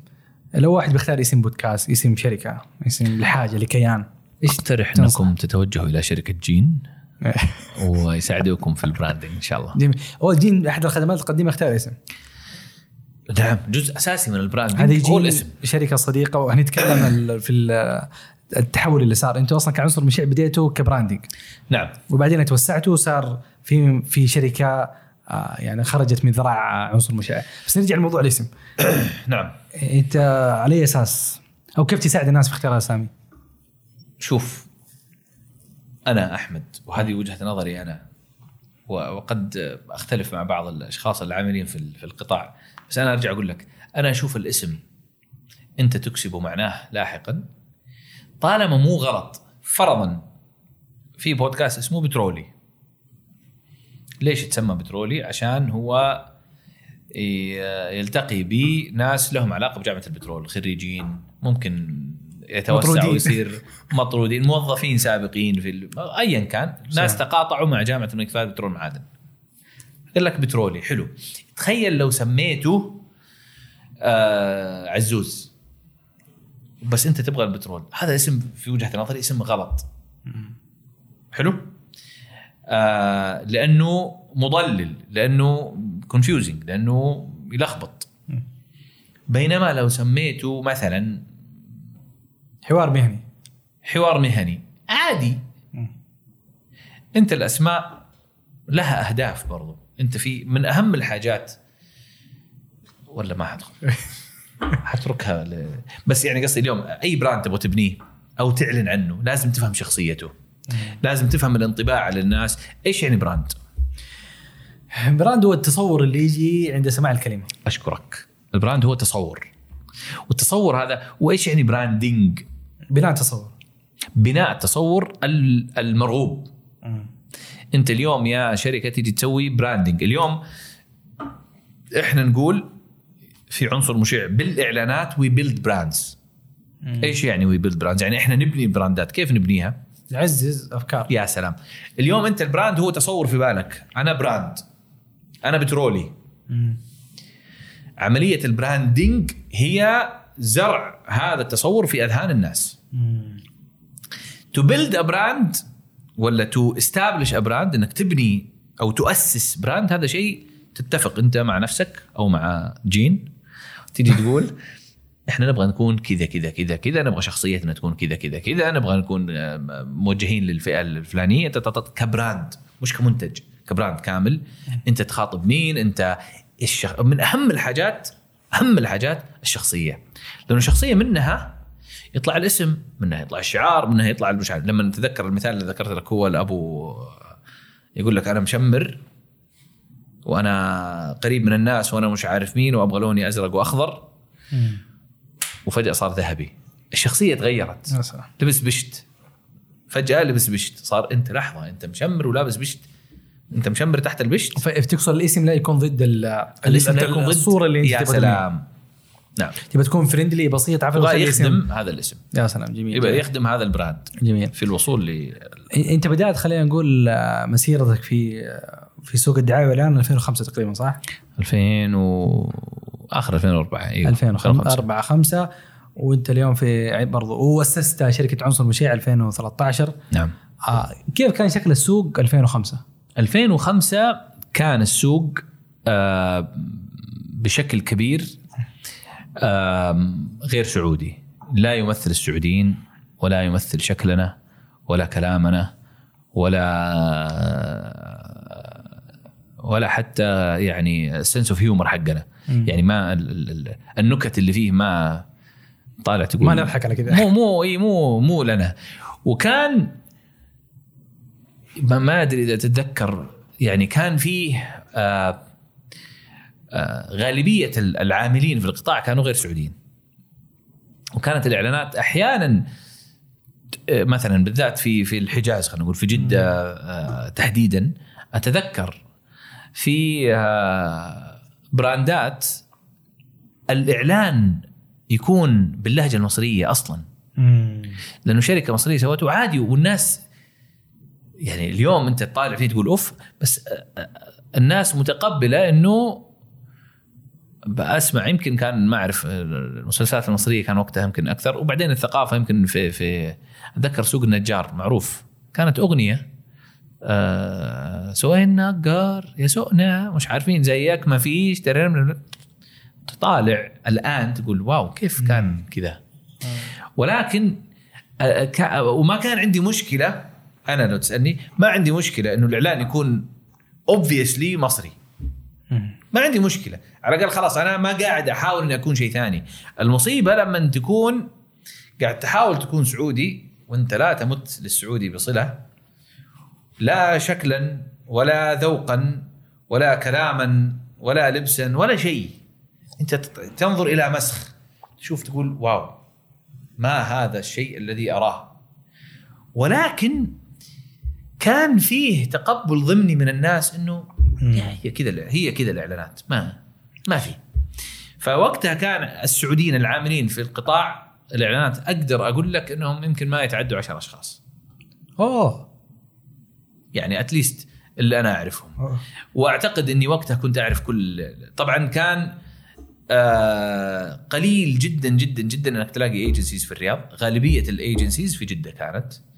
آه لذلك أنا أنا تخرجت من الجامعة 2004 واشتغلت في جدة على طول. مع إنه يعني آه، الأقارب خلينا نقول البعيدين في بين جدة ومكة. لكن أبوي وأمي كانوا في الشرقيه وأنا تغربت إلى جدة. لأعمل في 3 بوينتس هذيك الأيام. ف في تلك الفترة بداوا الناس أتذكر أني قدمت على شركة بدون ذكر أسماء واحدة من الشركات. طبعا الشركات بشكل عام إلى اليوم في عالمنا local و multinational شركة محلية وشركة تمثل شبكة أكبر أو شركة عالمية. الشركات المحلية كانت قليلة جدا جدا جدا. يمكن يمكن آه فوكس 3 Points Full Stop Media Graphics ما أذكر الآن غيره. خمسة شركات فقط؟ أنا أربعة. 2005 أربعة يعني هذا اللي في بالي يمكن في كان آه كان في في بروباغندا في يمكن كان في غيرهم بس يعني هذول كانوا من أكبر الأسماء اللي, يشتغلوا في السوق. وأقدم واحدة أعتقد إنها كانت فوكس. وبس والباقي كله multinational في شركات مكاتبها في جدة وبدأت الشركات تفتح في الرياض. في تلك الفترة بدأت الشركات آه، آه، أعتقد STC كانت من أوائل الشركات واللي ما شاء الله عليهم إلى الآن هم يقودون أعتقد كثير من من التغيير في هذا المجال. آه، اللي قالت إحنا ليش قاعدين نتعامل مع غير سعوديين؟ إحنا قاعدين نكلم سعوديين. آه، نبغى سعوديين يفهمونا. فبدأوا قطاع خدمة العملاء آه، يصير في توظيف للسعوديين. وأعرف بعض الشباب اللي, اللي, كانوا هناك الله يمسيه بالخير أبو بانا إبراهيم السحيباني الآن في في دومينوز. كان من الناس اللي سبقونا في في ال- في المجال وأتذكر يعني آه، فتحوا بعض الأبواب. وكنت قدمت على واحدة من الشركات ال multinational أتذكر. ويعني من توفيق ربي إني أنا كنت مقدم على أكثر من شركة والحمد لله جاتني offers لكن ذيك الأيام كان تقبل إنه creative أو أحد الفريق الإبداعي يكون سعودي كان ما حتى قال له خليه في العمارة أحسن له. لما أرسلت سجل الأعمال حقي له قال خليه في العماره أحسن له اللي هو التخصص ال- المعماري يعني. وكان ما حد شايف إنه الأيجنسيز السعودية هذه فعلا راح تسوي حاجة. فيعني في كم إحنا قلنا 2013 لا لا أنا أتكلم على 2005 أقول اليوم أعتقد الايجنسي السعودية هي المستقبل. آه، ما تزال لا شك في تحديات لكن يعني وقتها كان هذا المشهد العام. وقليل إنك تلاقي سعوديين يشتغلوا في المجال وقليل إنك تلاقي سعوديين حتى لو عندهم المعرفة محلية. وال وال والكفاءة إنهم يشوفوا إنهم يشتغلوا في هذا المجال كثيرين أتذكر بالزملاء أنا أعرفهم أيام يعني اللي عندهم اهتمام في التصميم وال ما يشوفوه career يشوفوا هواية. هواية ما يشوفوا مجال مهني. انت أنت خرجت من 3 points تقريبا أو اشتغلت خلينا نقول كموظف في سوق الدعاية والاعلان وحليف بعدها ما تشتغل في ال... نعم. أنت اليوم أنا طلعت من 3 points وطلعت البعثه على طول. إيه. بس الفكرة إنه مجال حسيت بضغط فيه حسيت ما أدري هل اليوم لما يجي الواحد يقول لك موضوع الشغف وموضوع أنت اليوم شغال في مجال ما أدري إيش الصوت الداخل كيف أنت؟ آه يعني خليني أديك تجربة شخصية. اسمح لي أنا أفضفض لك شوية. تفضل تفضل. أنا بداية البودكاست ما كنت أتوقع أكمل في البودكاست وكنت أشوف نفسي ما ما أستمتع بالموضوع إن أنا أكون المحاور كنت أقول أنا بكون الضيف بتكلم أكثر. فخليني أتخصص في مجال. تمارس يعني فلسفه حلو. شكرا للضيوف اللي اعطوني المساحه هذه حلو. ترى قليلة. قول قول قول. بعدين لا لقيت والله إنه الحمد لله بتمشي حلقات وممكن بتحقق نجاح وفي ناس بيتقبلوا. الله يعطيهم العافية بيتحملونا. فطالما الموضوع مشي معايا خليني أستثمر فيه أكثر. وكل ما ينجح كل ما أقول بستثمر فيه أكثر. فصرت أنسى سؤال. قد عشان أستمتع. صرت أشوف ان هذا الموضوع بيمشي وبيحقق العوائد لطيفة. آه ما أدري هل أنت مع أي مدرسة في موضوع والله المسار أو المجال هل الشيء اللي ينجح معك ونظريتي اللي تغلب وألعبه؟ ولا أن أين أجد شخصية خليني أسألك سؤال. تفضل. لنفترض بعطيك انه فرصة. احمد اي ما نبدل شوي.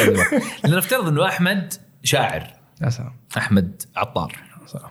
شاعر. إيش ممكن تشتغل؟ آه هذا سؤال. هو يشتغل شيء إداري ممكن يشتغل business هل ممكن تشتغل شاعر؟ يمكن ما في سوق صح؟ حتبيع. ليش؟ يا مليانين. تكتب أغاني تكتب آه والله؟ إعلانات يوم وطني. آه، تكتب كلام مسجوع ل تكتب مقالات. لو أنا أحب الشعر؟ إي أنت شاعر أنت تحب الشعر. أيوه أتوقع أشتغل. أسعى إني أنا أشتغل full time طيب.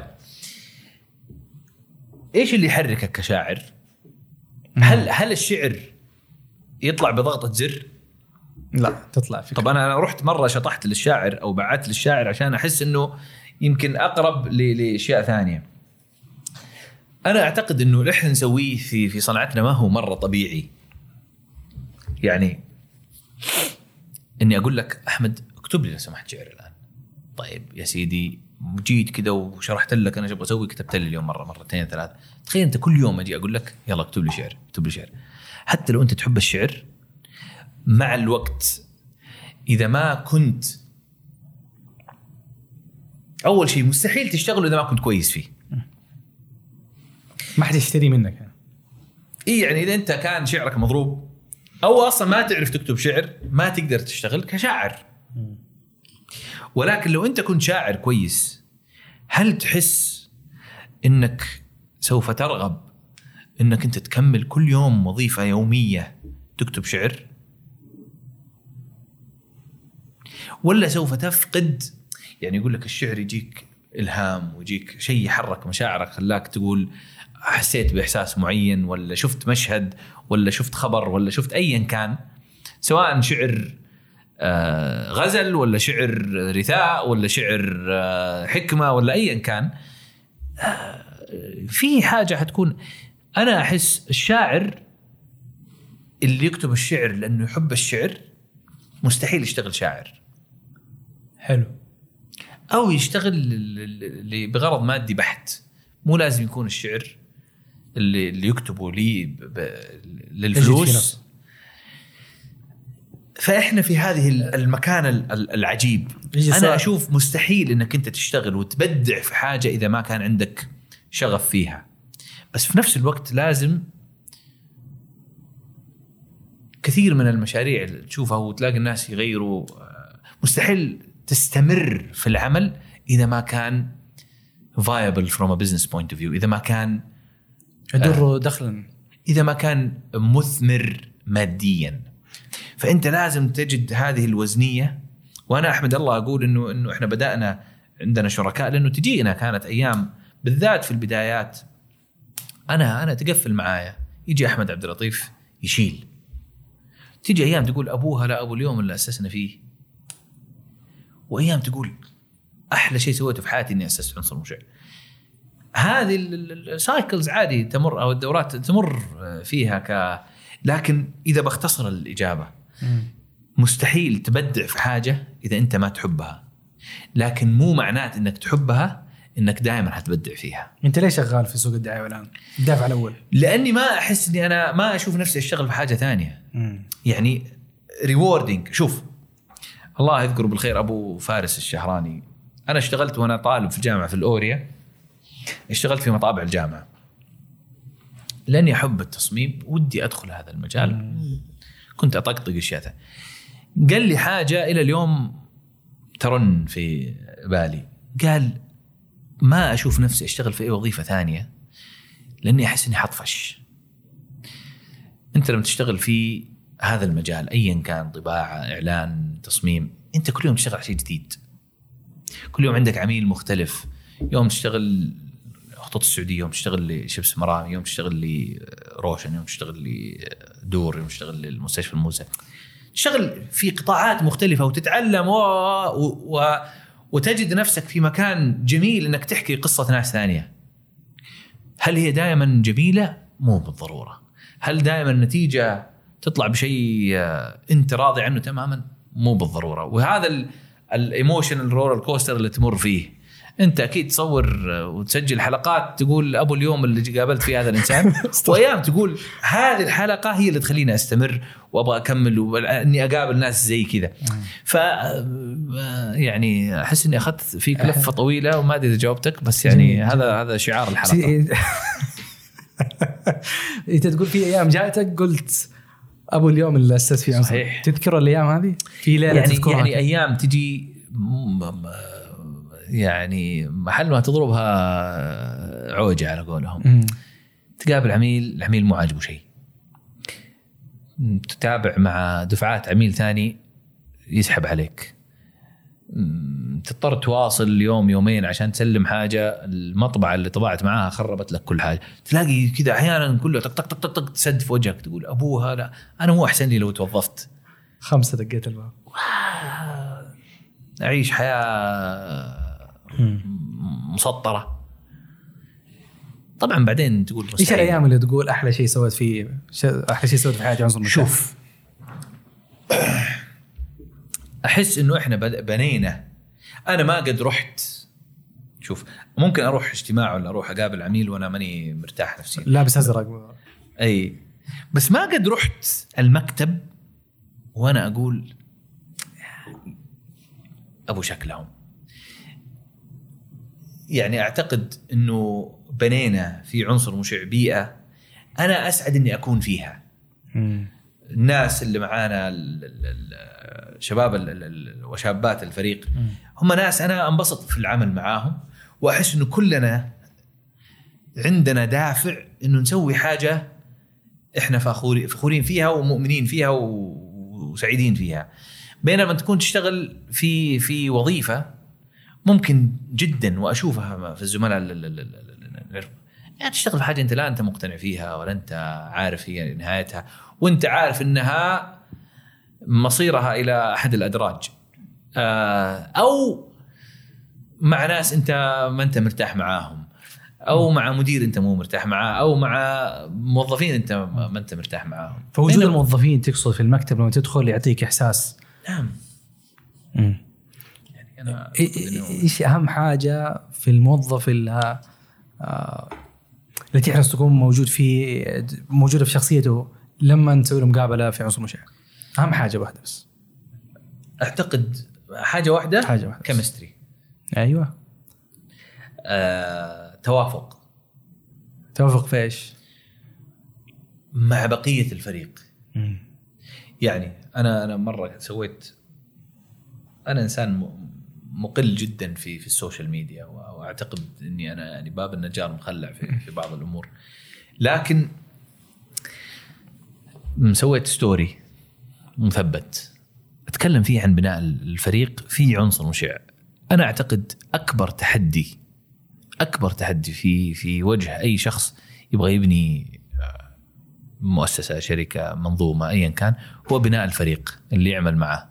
لأنه هذول الناس أنت أنا ما أنسى واحد بدون ذكر أسماء. أيام ما كنت أشتغل كنت أنا art director وتحتي designer خلص شغله جيت قلت له خلصت؟ قال لي إيه شفت مش عارفين. قلت له تمام طيب يلا هذه عندنا نحتاج نخلص. لف علي قال لي إيش أنا كل ما أخلص شغله حتعطيني شغلة؟ قلت له أنا آسف والله حسبت إنه إحنا جايين هنا نشتغل. آه القصد إنه أنا آه أصعب حاجة إنك تعيش في بيئة متوترة. صعب جدا إنك أنت تعمل في بيئة وتحس إنه في حزازيات بين الناس وفي تحفير وفي مش عارفين فمهم بالنسبة لي جدا كان والناس يعني آه، اللي أقابلهم أحيانا ممتازين تكنيكلي ممتازين بس شخصيا أحس إنه آه، راح تصير كركبة في في في نفسيات وشخصيات الفريق. فأحيانا أفضل إنه هذا الشخص ما يكون معه وأحيانا أطلب من الشباب في في, في ال team إنهم ينضموا إلي في interview أو يسووا interview ثاني حتى للموظف نفسه مع إنه يعني القرار في الأخير عندي لكن أنا أبغى أبغاهم أشوفهم كيف. أحيانا أدخل معاهم أحيانا ما أدخل معاهم بعد ما يخلص أقول ها كيف؟ كيف شفتوا فلان ولا فلانة؟ تحس إنه they will fit with us. It's not about يعني هو هو ما هو الموضوع ما هو فني وتقني فقط. هل يعني شخصيا وقيميا نتقاطع؟ نتكلم نفس اللغة؟ عندنا نفس ال- ال- ال- الرؤية؟ عندنا نفس آه، مو لازم نتفق فنيا. بالعكس أنا يهمني إنه نختلف فنيا. إنه أنت أفكارك غير أفكاري. لكن آه، مهنيا أخلاق المهنة أخلاق التعامل مع الناس بيننا وبين بعض آه، نفس. الروح ولا لا؟ إيش في شيء في الشخصية؟ خلينا هل تقصد مثلا تقبل الأخطاء؟ هل تقصد تواضع إيش في شيء؟ بشوف ال ال ال ال إحنا يا وأنا أقول إحنا عشان عشان حضرب بعد شوية إحنا الكريتيفز أحيانا نفسيات يعني. وحساسين و آه، فإذا وأحيانا أتعمد في بعض ال interviews إني أنا أحش ولا أنتقد. أبغى أشوف هذا الانسان يتقبل النقد إحنا في الأخير جايين نشتغل ما إحنا جايين يعني. اتذكر اتذكر في واحد في interview قال أنا جاي هنا عشان أبغى أسوي masterpieces وكمصمم هو ها أبغى أسوي أعمال فنية. قلت لا هذا ما, ما ينفع لي. مم. فنان رجال فنان بس ما ينفعني انت جاي تبغى تسوي حاجة في الغالب حيجيك عميل حيقول لك ما أبغى هذا ما هذا الهراء أبغى شيء ثاني. وحتاخذ الموضوع شخصي و... وما حتمشي معك الأمور. فأحيانا أتعمد أن أنتقد بعض الناس أشوف ردة فعله. هل هل هو إنسان يشوف نفسه؟ وأرجع أقول مش غلط فيه هو. ممكن وقد يكون فعلا هو بيكاسو عصره. ولا هو مشاعر عصره. آه، لكن إحنا ما إحنا جايين هنا عشان نسوي هذا الشيء. إحنا جاي إحنا نقدم خدمات إبداعية لعملاء. كل عميل عنده احتياجات مختلفة.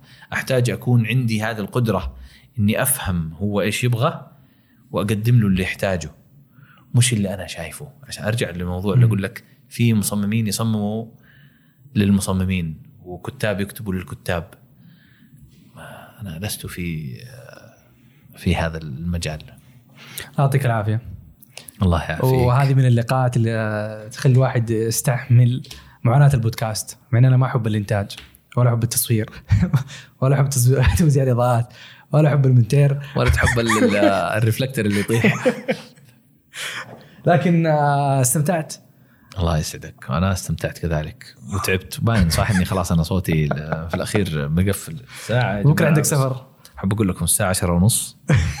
وأنا اليوم جاي من الشرقية الصباح. يا أهلا وسهلا. وبكرة. راجع ان شاء الله للشرقية. شكرا. شكرا لك.